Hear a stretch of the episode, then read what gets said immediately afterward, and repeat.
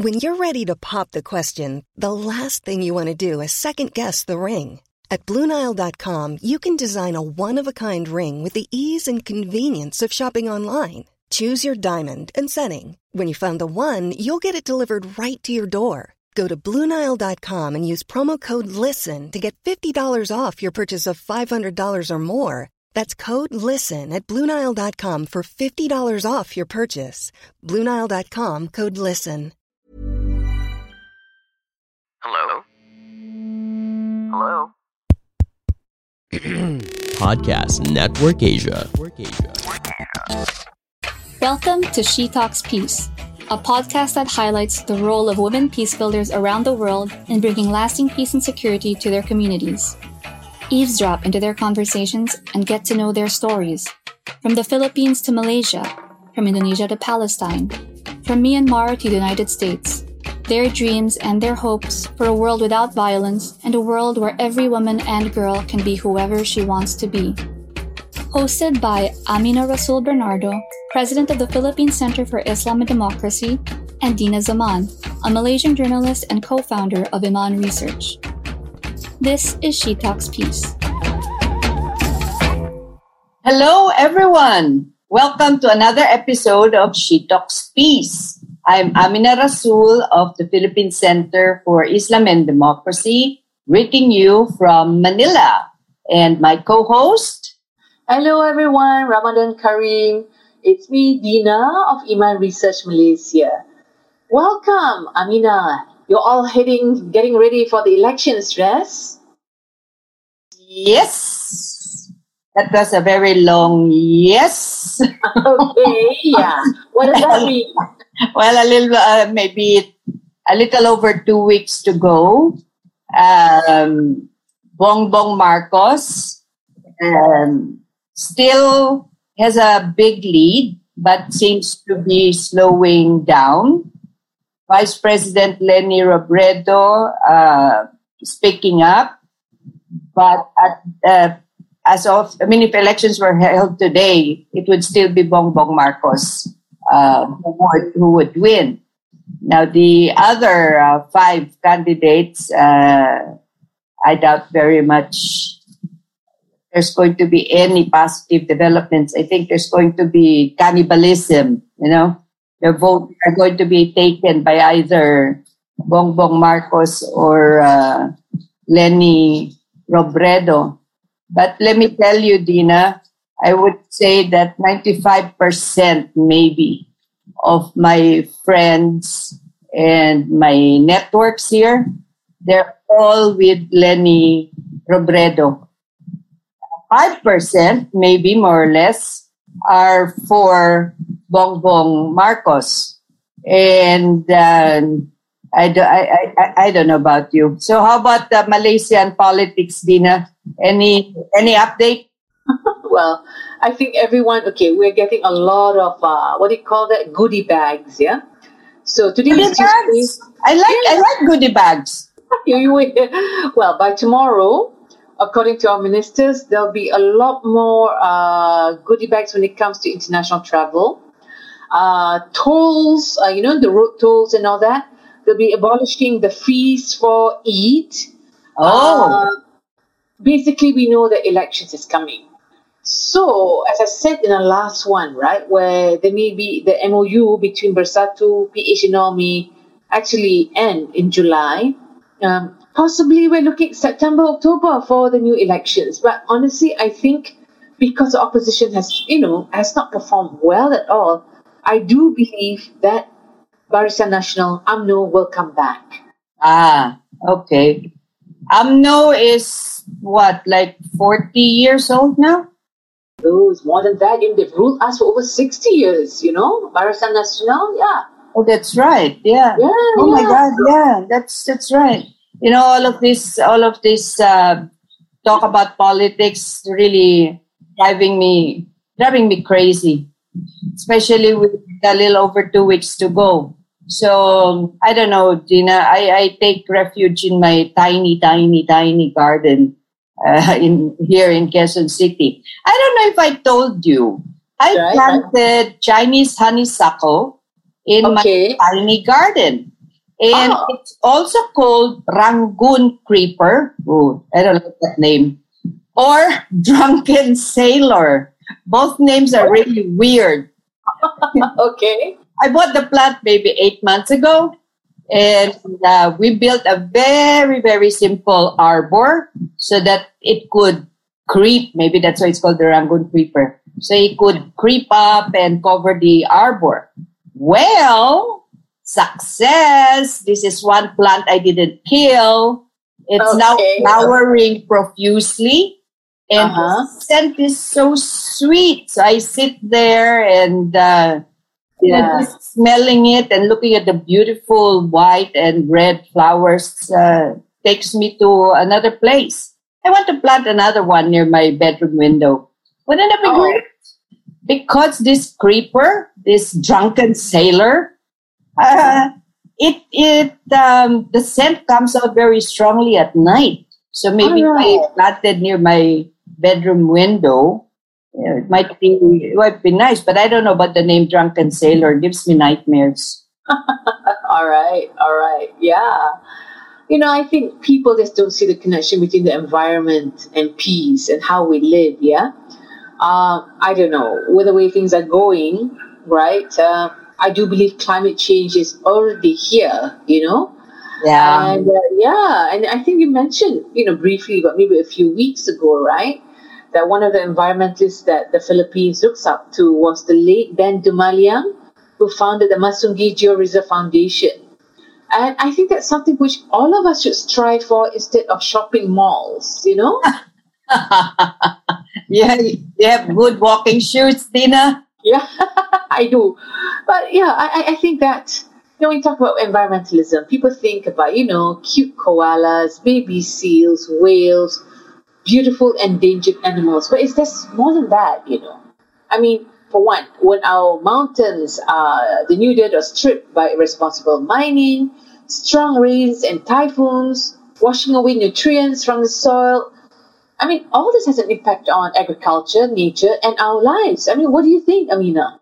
Yeah, I know exactly how you feel. I now live in the city, but I was born and grew up on an island in, in the south. Uh, I grew up on Jolo, Sulu, and uh, native wildlife and plants were not endangered at the time. You know, Dina, at uh, dusk, you could hear the sounds of birds from the mountains, and the mountains Oh, were all covered forests.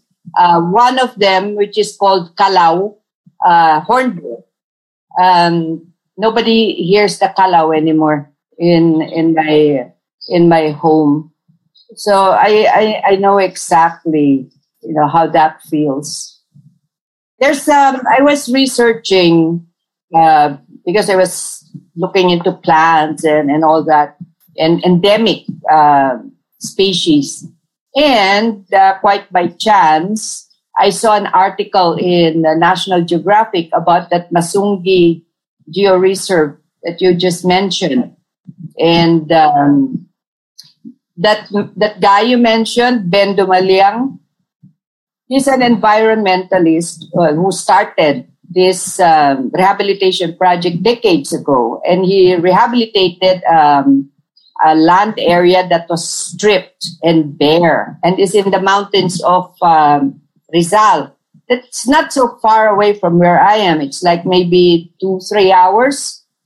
And uh, what used to be stripped and bare and dead today is a fabulous place where endemic plants and wildlife have returned and are flourishing. I, I hope to visit that place soon because it seems the foundation that runs it, they have ecotourism. Wouldn't, that would be that would be really great, right? I mean, sustainable. You you're able to protect the environment in a very sustainable way because you're getting paid to to take care of the of the environment. Yeah, that's the thing, Dina. You're absolutely right. That people do not see the connection between environment and peace. And yet, we all know here in Southeast Asia, majority of our people are dependent on agriculture for their livelihood. When agriculture suffers, poverty shoots up. And guess who are the easy recruits to criminality and violent extremism? Agriculture suffers. I mean, can you just imagine, Dina, every time there's uh, huge typhoons and our denuded forests are washed and you have landslides and the nutrients from the soil are just washed out to sea. I, I, I don't know, you know. Um, I know people in mining, but they, they say that they're responsible miners. They take care of their environment. But when you look at majority, especially the small time mining, they may get rich quick. They may have employment for a little while. But when everything is taken out of the soil and the miners leave, then the entire community suffers. So um, it's no surprise that uh, you have armed conflict in, in those areas where unsustainable development really destroys the environment, which makes um, poverty suffer. You know, this is why we have, you know, friends, right? And our guest, who is a friend. We need environmentalists to talk about this. And today's guest is a daughter of the man you mentioned earlier on, Ben Dumaliang. And her sister, Billie, have continued the work of their father. So, to all our guests, Ann Dumaliang is a managing trustee of the Masungi Georeserve Foundation, a conservation project powered by geotourism, education, and sustainable development located in Baras, Rizal, Philippines. And in 2015, she founded the Masungi Georeserve Foundation, which has now received various accolades for destination stewardship with the World Travel and Tourism Council in 2018 and Sustainable Tourism from the United Nations World Tourism Organization 2019. And last year, Masungi won the top prize in Global Water Partnerships inaugural 2021 Water Changemaker Awards for speaking truth to power, overcoming inertia, and form, forming collaborations on watershed, on watershed rehabilitation.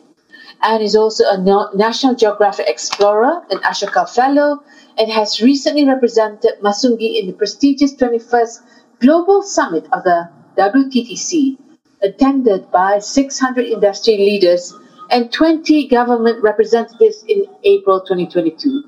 Welcome, Ann. Wow. Hi. Wow. wow. for having National me. Geographic Explorer Ann Dumaliang. Hello. Welcome, Ann. Hi, thank you again for the time to speak and to, you know, talk about our stories and experiences. I appreciate all the time that you both have put in having a podcast like this, you know, just to empower women and to have space for conversations around peace. Something, you know, a lot of people tend to forget about, but it's foundational to just having anything and everything working and going. Yeah, yeah. Thanks for that. Thanks for the the encouragement, Ann. Ann, National Geographic Explorer. That was about the Masungi Georeserve Foundation and your dad's legacy. What was it like when when he started? You were kids when he started, right? And and then Yeah. that is what it's like now. Well, he, he's still very active up until now. Um, he really treats it as his vocation. But when we first arrived there, you know, as children, we were, my sister and I would be six or seven years old. It was a completely barren landscape. We would be under the heat of the scorching sun because there was no forest cover at all. Uh, we were playing with goats and playing with the grass that's been cut down just so people could pass through. And that's basically what the place looked like very early on. And um, through the years from 1996 all the way to 2016, I've seen how my dad and his team of engineers have taken care of the place. And, you know, it wasn't easy, clearly. I'd see him on the phone talking about our rangers getting harassed, them getting taken by members of law enforcement for things that they haven't done. And so very early on, it was clear that it's a very challenging endeavor And there is also a lot of, you know, injustice that's involved when it comes to giving a voice for our forest. So, and, and let go back a little bit. Why would law enforcement agents harass you when you're trying to protect the, the environment and make it better? It's such a complicated question to answer. But if you look at the environment, a lot of people really um, tend to see it as just something to give away, even if it is a natural resource. It is a resource of the country, you know, that contributes to the well-being of everyone. That I think is something that's very difficult for people to see and quantify. And so it becomes very easy for people to maltreat it, for people not to value it the way it should be valued. So if you look at, say, for instance, water, the idea of water, a lot of people in upland communities, of course, see it as a very important, vital part of life. As long as there's water flowing, the trees um, are healthy, you have drinking water for yourself, minus health services and education, you're pretty much set if you're a forest dependent community, right? Um, if that water source gets destroyed, what it looks like now is people are buying water from water providers. It kind of looks like your GDP shoots up, no, for that particular area. The Your economic indices look like they're shooting up. But in truth, the quality of life deteriorated right? So there's just a lot of gaps when it comes to understanding the place of nature for the quality of life of people. And because of that, it becomes there easy for people to take advantage of it. So say, for instance, when we encounter violence, um, this always happens during the election year or months leading to elections. Um, so typically, if you look at rural areas, not well, to gen- not to generalize, but a lot of people would still get, I guess, resources by either selling land or allowing extraction of forest resources. Mm-hmm. Yeah. And that creates violence on the ground, conflict with the people who are stewarding and caring for locations like ours. Yeah, you know, Dina, that that reminds me of uh, something that's happening in um, Tawi-Tawi, uh, which is uh, a, a, province uh, composed of so many islands, and it's closer to to Indonesia.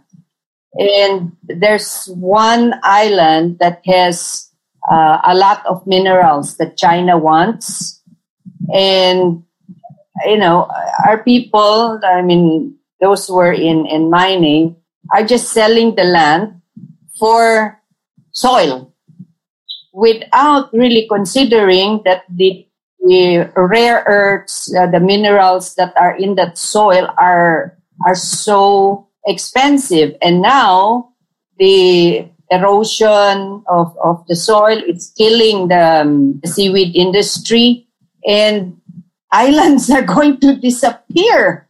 So it's really great, at least that you've got um, the Georeserve Foundation taking care of that area in Baras. What's it like now?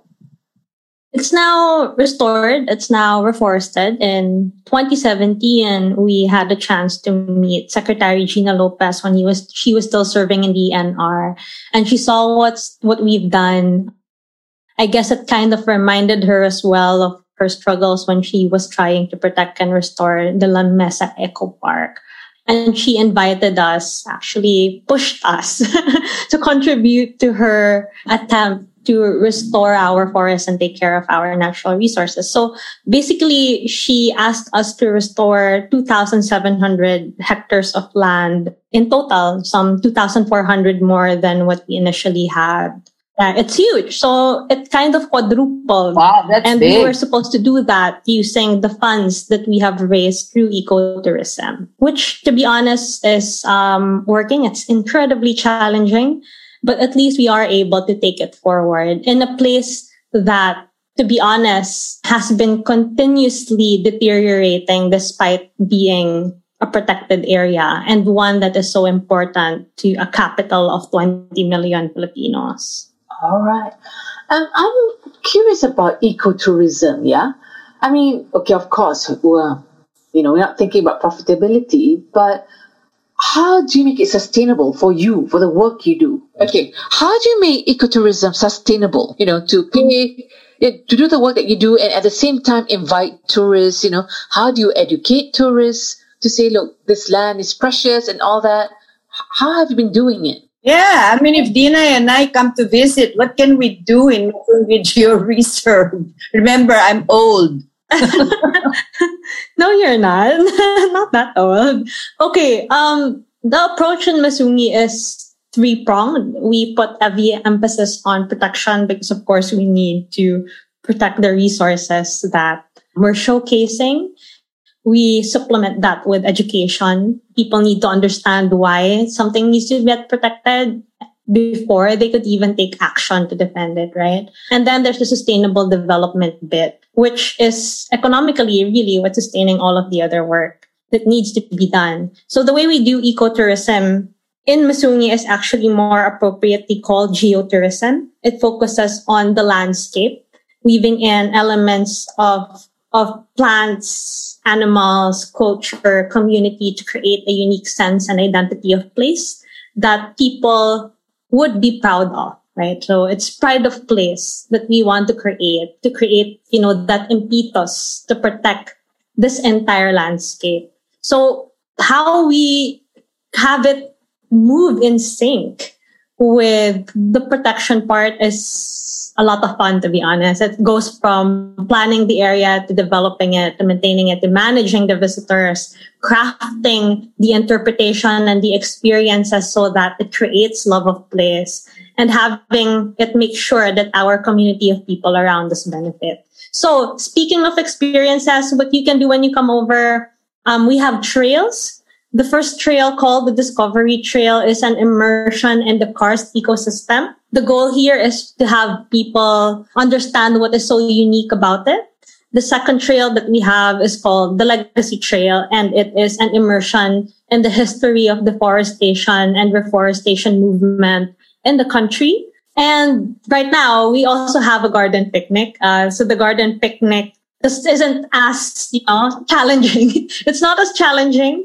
You can sit for, you can sit around, um, a park area and we give an introduction to the native trees and plants of the Philippines and the, and the process. So, um, those are the main experiences that we offer. We also curate of course, based on needs of, say, schools and companies and wellness activities. What what can we see when, when we go there? What endemic species can we see and and uh, flora? There will be biodiversity that's unique um, and inherent to karst ecosystem. So what we have in Masungi is a forest over limestone ecosystem our rock formations, uh, the star of the show really, are 60 million year old karst that rose from the depths of the oceans to the surface because of plate tectonic activity and volcanic eruptions. You can imagine yeah. how much time it took, right? Dramatic. Yeah, for it to be above um, the sea um, right now. And honestly, this also really ties into the history of the Philippines as, our, as an archipelago, but I'm not going to go into that. Yeah, so the lion limestone landscape also influences the life on it. So when it comes to plants, what you will find inside Masungi are mol- a Molave forests for the hardwood that, that would be growing. Unfortunately, a lot of them are still young because we've only been restoring this place for 20 years. Yeah, and they do grow very slowly. You also have a lot of air plants and rock plants. Um, basically, these are plant species that do not necessarily need the soil to thrive. They could rely on moisture from the air. Like orchids. Yeah, yes, exactly, like orchids. Um, hoyas, uh, ferns. Uh-huh. Oh, yeah. oh, Ann, Ann, uh, yeah. you, you have something rare there? uh, jade, green yeah, jade, jade vine. Green jade, uh, yeah, vine. yeah, yeah. So the jade vine, um, um, most vines actually, I think uh, more than 80% you just find close to the equator. Um, and we're lucky because there's this vine, a liana called the jade vine that exists in Masungi. It blooms once a year for a period of about two weeks. Uh, typically happens between the months of February to April. So we're at the tail end of its blooming season. And the one that we have in Masungi was actually only discovered in 2015 and can only be found in the wild, at least doc- in a doc, what's documented, can only be found in four different areas in the country, usually around karst formations. Wow. Yeah. So the one that you'd find at the back of the five peso coin of the Philippines, that's the jade variety. Also very rare, but not quite as rare as the purple one, which we have. Wow. That that's that's pretty amazing. I have to go. It's gorgeous. Then, then I'm not going to see it if I go now because it's tail end already. So You can see it, but um, it's not going to be at its peak blooming period Yeah. anymore, unfortunately.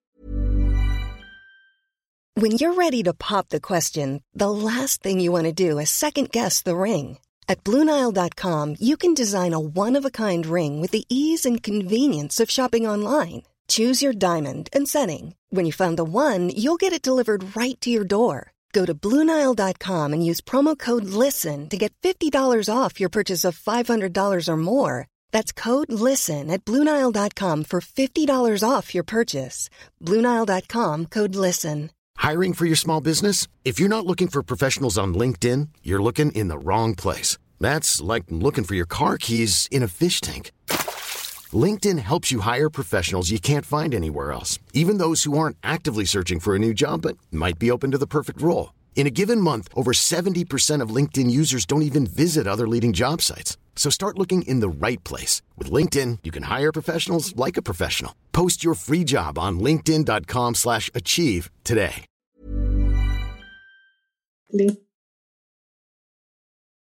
It, it it's really fascinating that you know you're doing so much good. You're employing a lot of people to and and they're getting paid and they're taking care of the environment which you need to you know to cut down pollution and to make sure that the watersheds are going to be taken care of.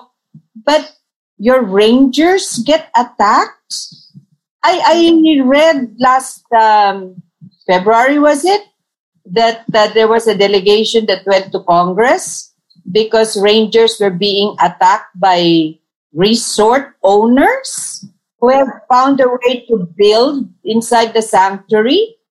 Building, but, but building research inside the protected area is illegal, right? So, so what happened and what happened to your lobbying in Congress? Is anything going to, you know, is anything positive going to come out of that? Um, well, the truth is, it's the election period already, so it's quite hard to get anything moving and going at this time. Um, Oh, yeah. correct. Uh, unfortunately, though, um, this is also, I guess, the time when a lot of um, more underhanded activities to close down the year does happen. So there is actually a move at the time to get our agreement canceled.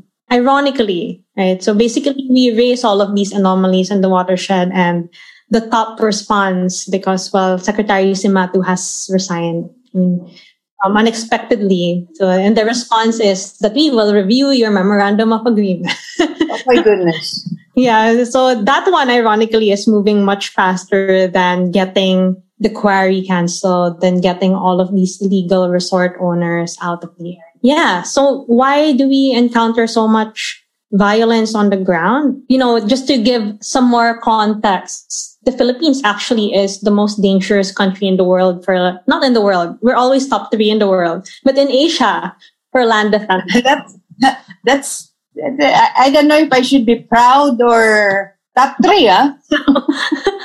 for for the last decade, we're always part of the top top three or top five. Yes, and you know, in our current time, that's even worsened by disinformation, um, and particularly for our parks and protected areas, we actually have a biodiversity financing gap of eighty percent, meaning that what it takes to implement the conservation initiatives and goals of the country, the financing for that is missing by 80%. And that really reflects on how our areas are managed and monitored. So the going average for the Philippine protected areas is one ranger is to 4,000 hectares, which honestly is a ridiculous land area to manage for just one person.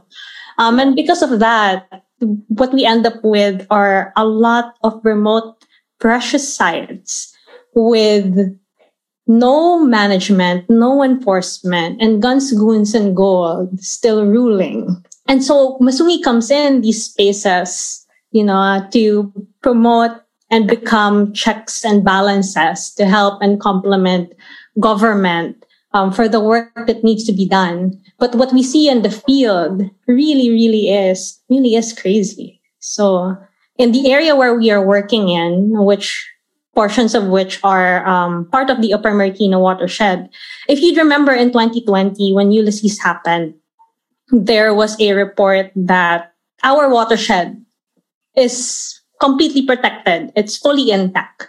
That is something that was debunked by us other conservationist scientists because on the ground, it's only 11% protected. Where did that information even come from? right? So that was a huge shock. And even a Senate investigation happened to evaluate and see what exactly was going wrong. And a lot of what was going wrong has something to do with land grabbing and development aggression. So basically, the way things are structured now is you have local DNR offices, and they're not even on the ground, right? They're, they're mostly in their offices. Um, these local, these offices basically are the ones giving the information about our protected areas, sharing if there are encroachments, etc. Now, if you're unlucky, you know, corruption and poor governance could also come into play such that what's actually happening on the ground isn't reflected on the documents that's forwarded upwards or isn't reflected in the reports um, that are given. And so how that manifests on the ground is that people might not have tenure, might not have the right permits. And so your map will show that there's no one there. But if you actually go on the ground, you will see that there are two story buildings, um, resorts with five big pools that are moving in that area. And that's what we're finding when we got on the field. What we're finding and discovering is that you would have police generals claiming 500, you know, 300 to 500 hectares of land for themselves. You will have past DNR officers building a resort on top of dams that are internationally funded and basically turning it into their swimming pools. You have what else? You have resort. I'm sorry, not resort. You have real estate um, managers, um, people who basically know how to run permits and licenses for big companies building resorts inside our protected areas. Yeah, so that's what we're finding on the ground, and that's what we're trying to to solve. Um, and they're not used to being enforced on. They're not used to all of these things being able to reach a bigger audience. Dina, does that happen in Malaysia as well? We have quite a number of uh, wildlife reserves and all that, but just listening to Ann, we're not dissimilar. There's always that tug of war with not just politicians, big business, but also royalties, you know. A lot of old tracts of uh, land that was given to them so um, it's messy. I have a friend who runs Earth Lodge in Kuala Muda in Perlis. And he said that while the state is supportive of his efforts because it's beautiful, they've got, you know, tigers, elephants, you name it. And while he says that the royalties have been very friendly to him, you cannot deny the logging that's happening there. So that logging now is actually, well, you know, it's just not very good for the wildlife reserve because when you strip that reserve or the trees, I mean the elephants can see roads, etc., etc. It's it's a long, long road, you know. I mean, I think at the end of the day, it's not about political elites or royals or anyone. It's about man's greed. It's also about, you know, uh, how do we live? I know we all need to develop and you know, we need electricity, we need Wi-Fi, we need everything. But is there a way to develop our worlds without having to resort to wars, to you know, killing nature and all that? Yeah. So, and on that note, how do you use the work that you're doing with your sister, your late fathers, to promote peace then? How is this part of peace building? My dad, by the way, is still, you know, he's still around. Just for the Oh my God, around. else did he do? Okay, I'm really sorry. Girl, no worries. Oh, by the, by the way, Dina, we have a superstitious belief. Um, one of the, the tribes in the Philippines, if you say someone is dead when he's alive, it's actually lucky. That means you're adding years to, I'm lucky. his life. Did you, do, do, do you have the same the same superstition in Malaysia? I don't know about that, but I'll blame this on my eye. on my now one I can't see anything because it's eye drop. I apologize, Dan, and to you and your family. don't worry about it. Don't worry. Yeah, but Don't worry too much. okay, I shall retract this. How does the work that your family does, right? How does this contribute to peace building? Yeah one, it's um how how do i get started on this? I'm so many ways to go around the question but um from what we are seeing when we come on the field when we go into these remote areas and protected areas like what what i said there's very little enforcement and there's very little management that's in place. And I've, as i've described the actors in the area um aren't exactly simple people. You know, the ones who are doing the illegal work, the ones you will bump heads with, they're airing government officials, they're airing enforcement officers. And because of that, there is a climate of fear.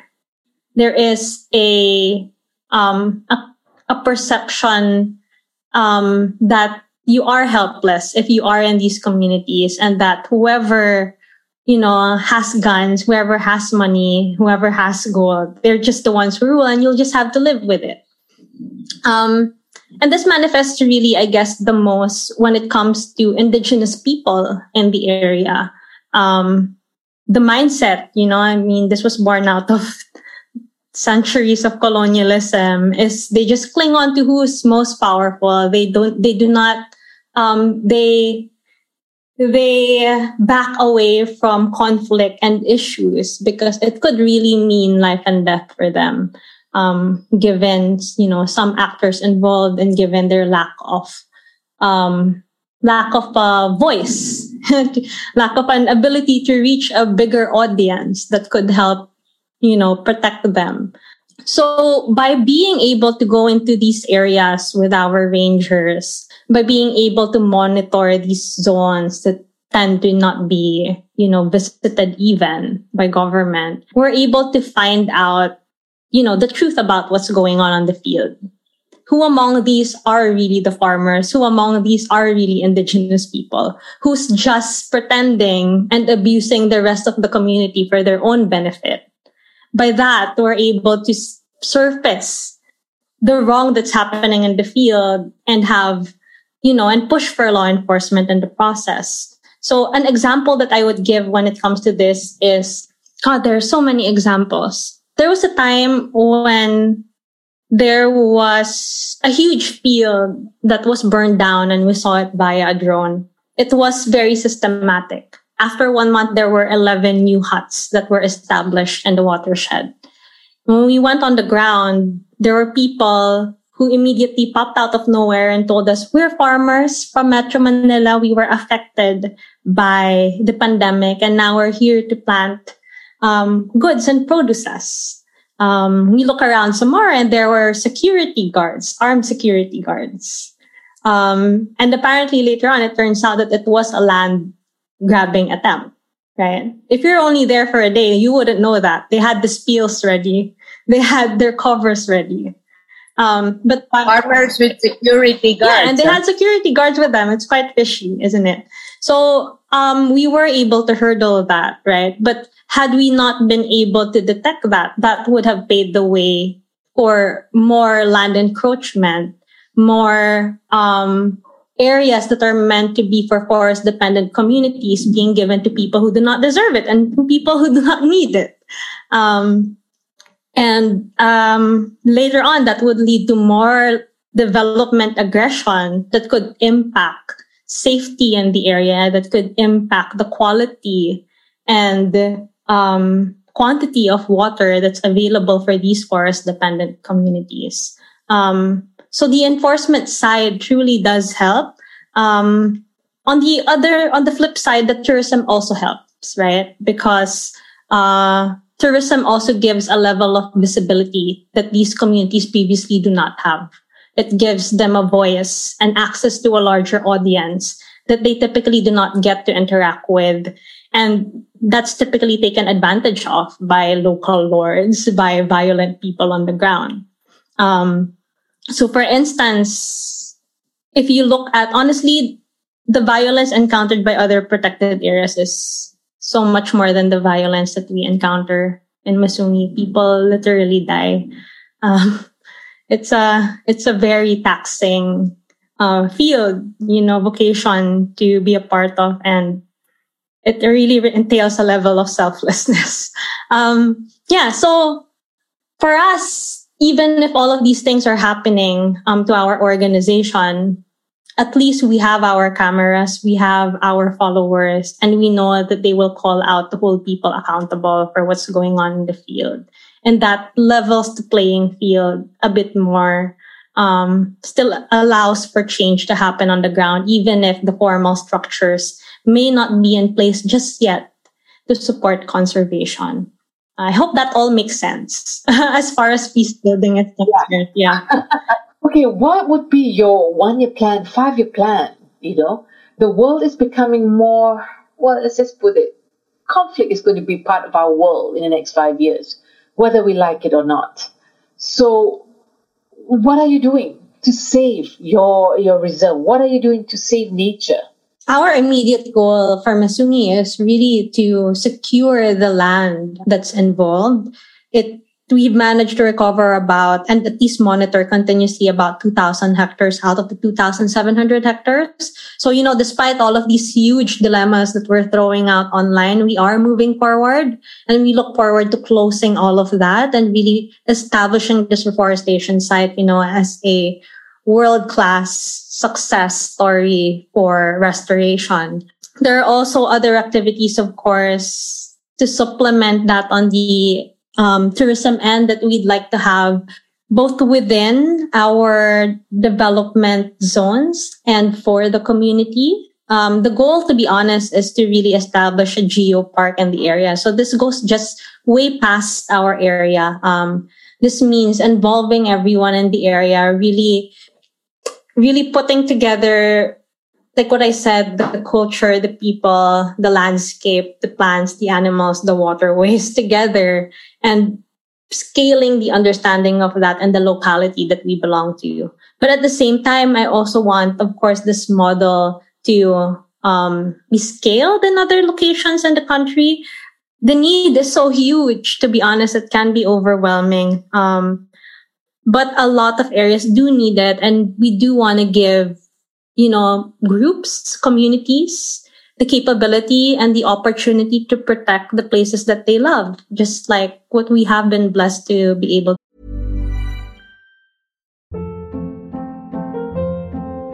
hold up. What was that boring no flavor that was as bad as those leftovers you ate all week Keke Palmer here, and it's time to say hello to something fresh and guilt-free. Hello Fresh. Jazz up dinner with pecan-crusted chicken or garlic butter shrimp scampi. Now that's music to my mouth. Hello Fresh. Let's get this dinner party started. Discover all the delicious possibilities at hellofresh.com. To do. Oh, you know, there's a lot of work we have to do. Yeah, uh, it's peace building, you know, environmentalism, climate change, conflict. Gosh, it never ends. You know, this. It, yeah. Oh, Dina, I have a controversial yeah. question for Ann. Okay.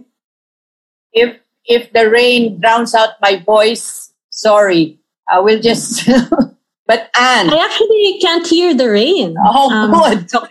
Yeah. And um, your continued success in protecting the, the Georeserve and making it grow is going to be dependent on the next administration's mindset.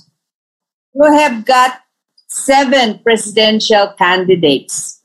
Do you think that the environment and its protection is on the agenda of the seven, or put it another way, who among the presidentiables would have the, uh, as a priority, protecting the environment? Honestly, what I'm seeing from people's platforms, quite disappointing. Um, 2030 is coming. That's critical for the entire world. And all the more for a country that is at risk for climate change. One of the top countries that are at risk for climate change. So I definitely expected something more aggressive. When we're talking about 2030, everything, all of the initiatives that are relevant for them would have been crafted by either this administration or, you know, to catch up this next one. So there's a lot to work on to even be able to meet our climate um, and restoration targets. Um, when it comes to the presidential presidentiables, the people who I see who really have a grounding on the issue, which is, you know, just so important, would be um, Leody, to be honest, and um, VP Robredo. So the grounding, the understanding of how things go and how things work in communities, um, based on what I have seen, is just so important to really realize what would make vital, needed change you know, to empower communities and lift up this country altogether. Um, so yes, they're the two who I'm seeing. You know, Dina, my um, one of the positive effects of the pandemic, pollution was down, and my husband suffers from asthma. Every time he leaves the house to go to work, uh, every day he has he has uh, he has problems because of the pollution. When the pandemic hit us, factories shut down, cars weren't on the road, pollution levels uh, went down. And you know, if you don't protect the lungs of Earth, which are our forests, then pollution will go unabated. So it's it's uh, it's really quite important to to protect the environment. And I think our, our presidentiables should really uh, focus a little bit more on this. By the way, Ann, why do you say 2030 is uh, an important date? Oh, it's um, 2030 is an important year. Um, this decade is actually an important year because it's the decade for ecosystem restoration. And as far as the conference of parties are concerned and the environment sector is confirmed concerned, there are lots of climate targets that are set for 2030. And that's where all of these climate negotiations, you know, all of these um, policy and radical action towards reducing emissions, etc., are hinged on. So 2030 is the year when we reassess if we really manage to keep um, um, keep temperatures, you know, to 1.5 degrees Celsius as an increase because we've made, there are lots of studies on the impact on, of that or not being able to reach that on biodiversity. Um, and not just on biodiversity, but it, by extension, um, agriculture, food production, you know, health and livelihood and disaster risk resilience, to be honest. Um, yeah. So going back to your question, when you asked if um, how it would be sold, conservation and restoration, I guess we can say for all of the candidates, it's really, I believe, the idea that what we have, you know, forests, natural resources really are as time has already proven and as typhoons have already shown, they really are a disaster risk resilience infrastructure. It's a public safety infrastructure that needs to be cared for the same way your gray infrastructure and your hospitals need to be cared for, right? So an example, we are in the watershed, the Upper Marikina watershed, and there are lots of studies around that already. If you just look at siltation control services, um, that this watershed can provide if it is healthy, meaning it's 70 to 100% forested.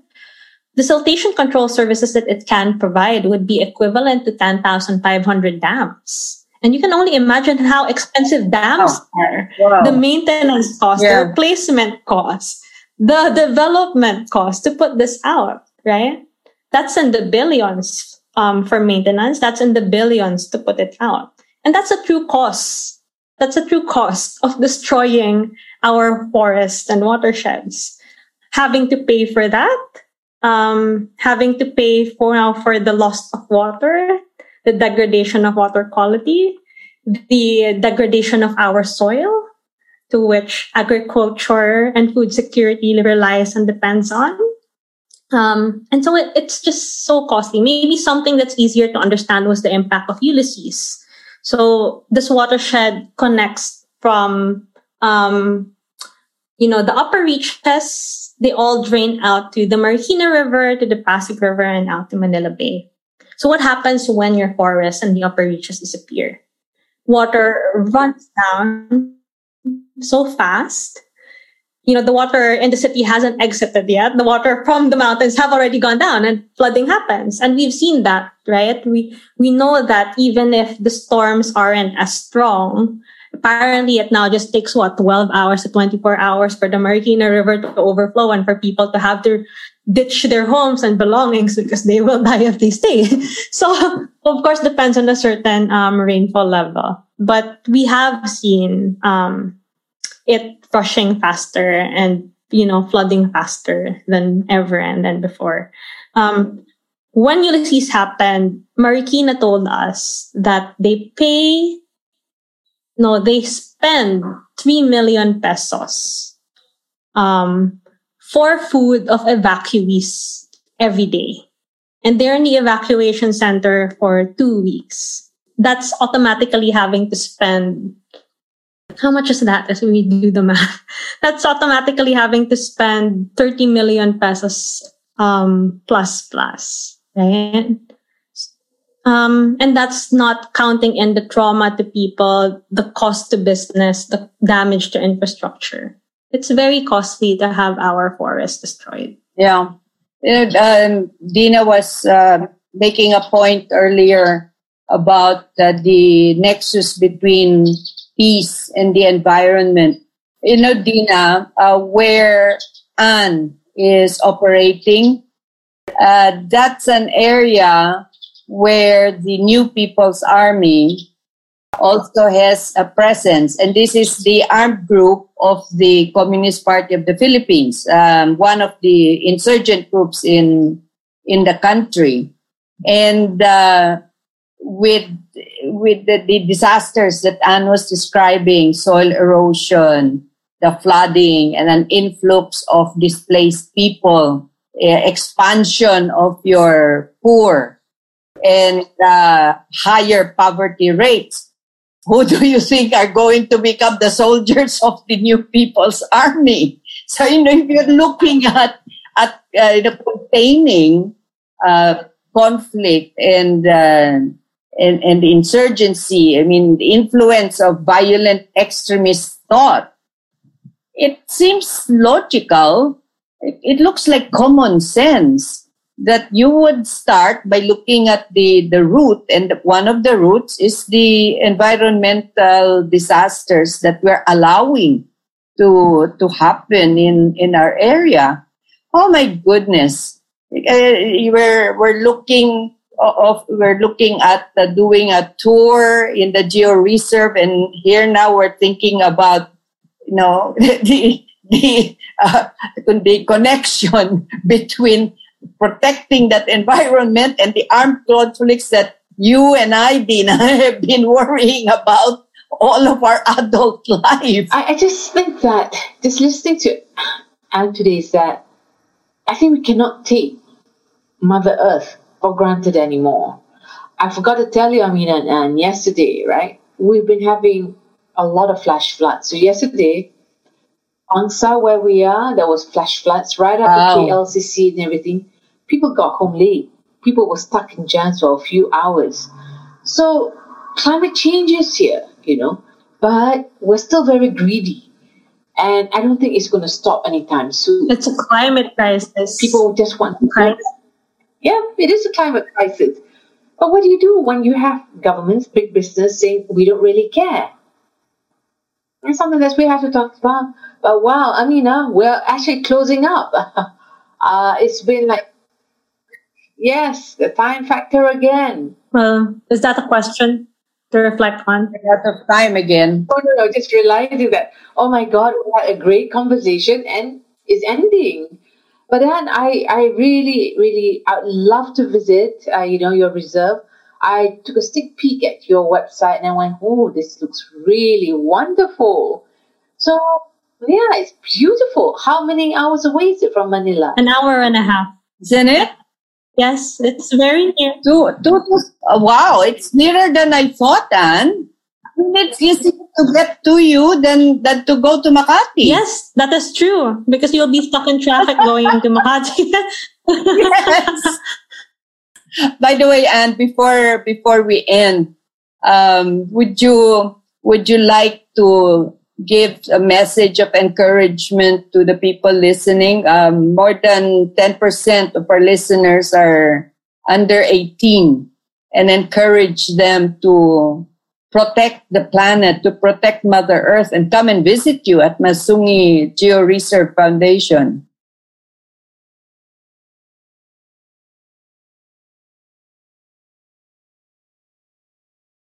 Yeah.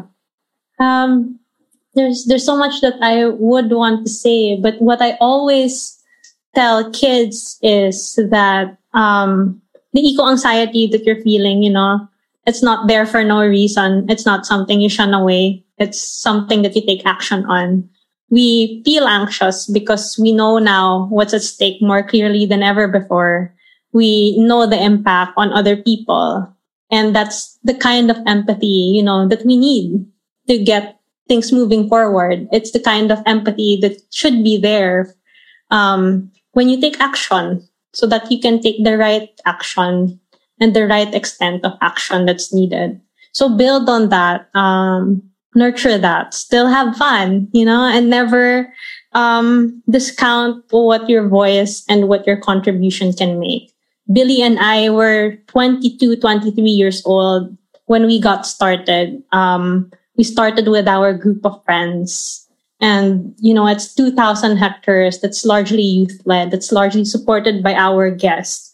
Literally our guests are contributing their expertise in marketing their expertise in media their expertise in engineering and expertise. What we have is really a groundswell of people taking action. Never discount your capability of encouraging and getting other people to move and the power of community to overcome inertia for conservation and for change. Um, because it really starts from there. It really starts from there. Um, there's a quote that I want to end with, and I didn't actually think of ending with, but my sister reminded me of it last yesterday when we were, um, what were we doing? When we were reflecting on a few things. And so this is from this is a quote from Miguel Cervantes. It goes when life itself, perhaps to be too practical is madness. To surrender dreams, this may be madness. Too much sanity may be madness. And the maddest of all, to see life as it is and not as it should be. Just a good point for reflection on how much effort we put in, you know, for the world that we actually want. Yeah, we, we, we should see the world as it should be and not as uh, others would like it to be, especially those who don't really care very much for uh, for the future. And unfortunately, and if we um, don't uh, take radical action as as you do, so important. Yeah, especially with the next administration, then uh, 2030 is not going to look too good. But thank you so much, Ann. It's been fun uh, having this this chat with you. I only hope that you know we could have had Billie as well. That would be great. True. Yeah, that would, have been, that would have been fun. That right. would be really fun. oh, Dina, they're also kamikaze sisters. Yeah, yeah, of the environment, yeah? Yes, the kamikaze sisters of the environment. I've been picturing quite a, you know, a few sets of pairs of sisters. We should do this often, yeah. So thank you so much, Ann, for for joining us. Dina, right. any any parting words? No, this is the last week of the Ramadan, a fasting month. To all our friends of fasting, May your last week of fasting be wonderful. Thank you, and thank you, everyone. Thank you. Thank you. This is uh, Amina Rasul saying bye for now from Manila. And don't forget what Ann said about madness. Let's be mad for the right reasons. Reason. All Thank right. you all. you all. Bye. Bye bye. She Talks Peace is brought to you in partnership with Podcast Network Asia and Podmetrics, the easiest way to monetize your podcast. For more information, check out their website at podcastnetwork.asia and podmetrics.co.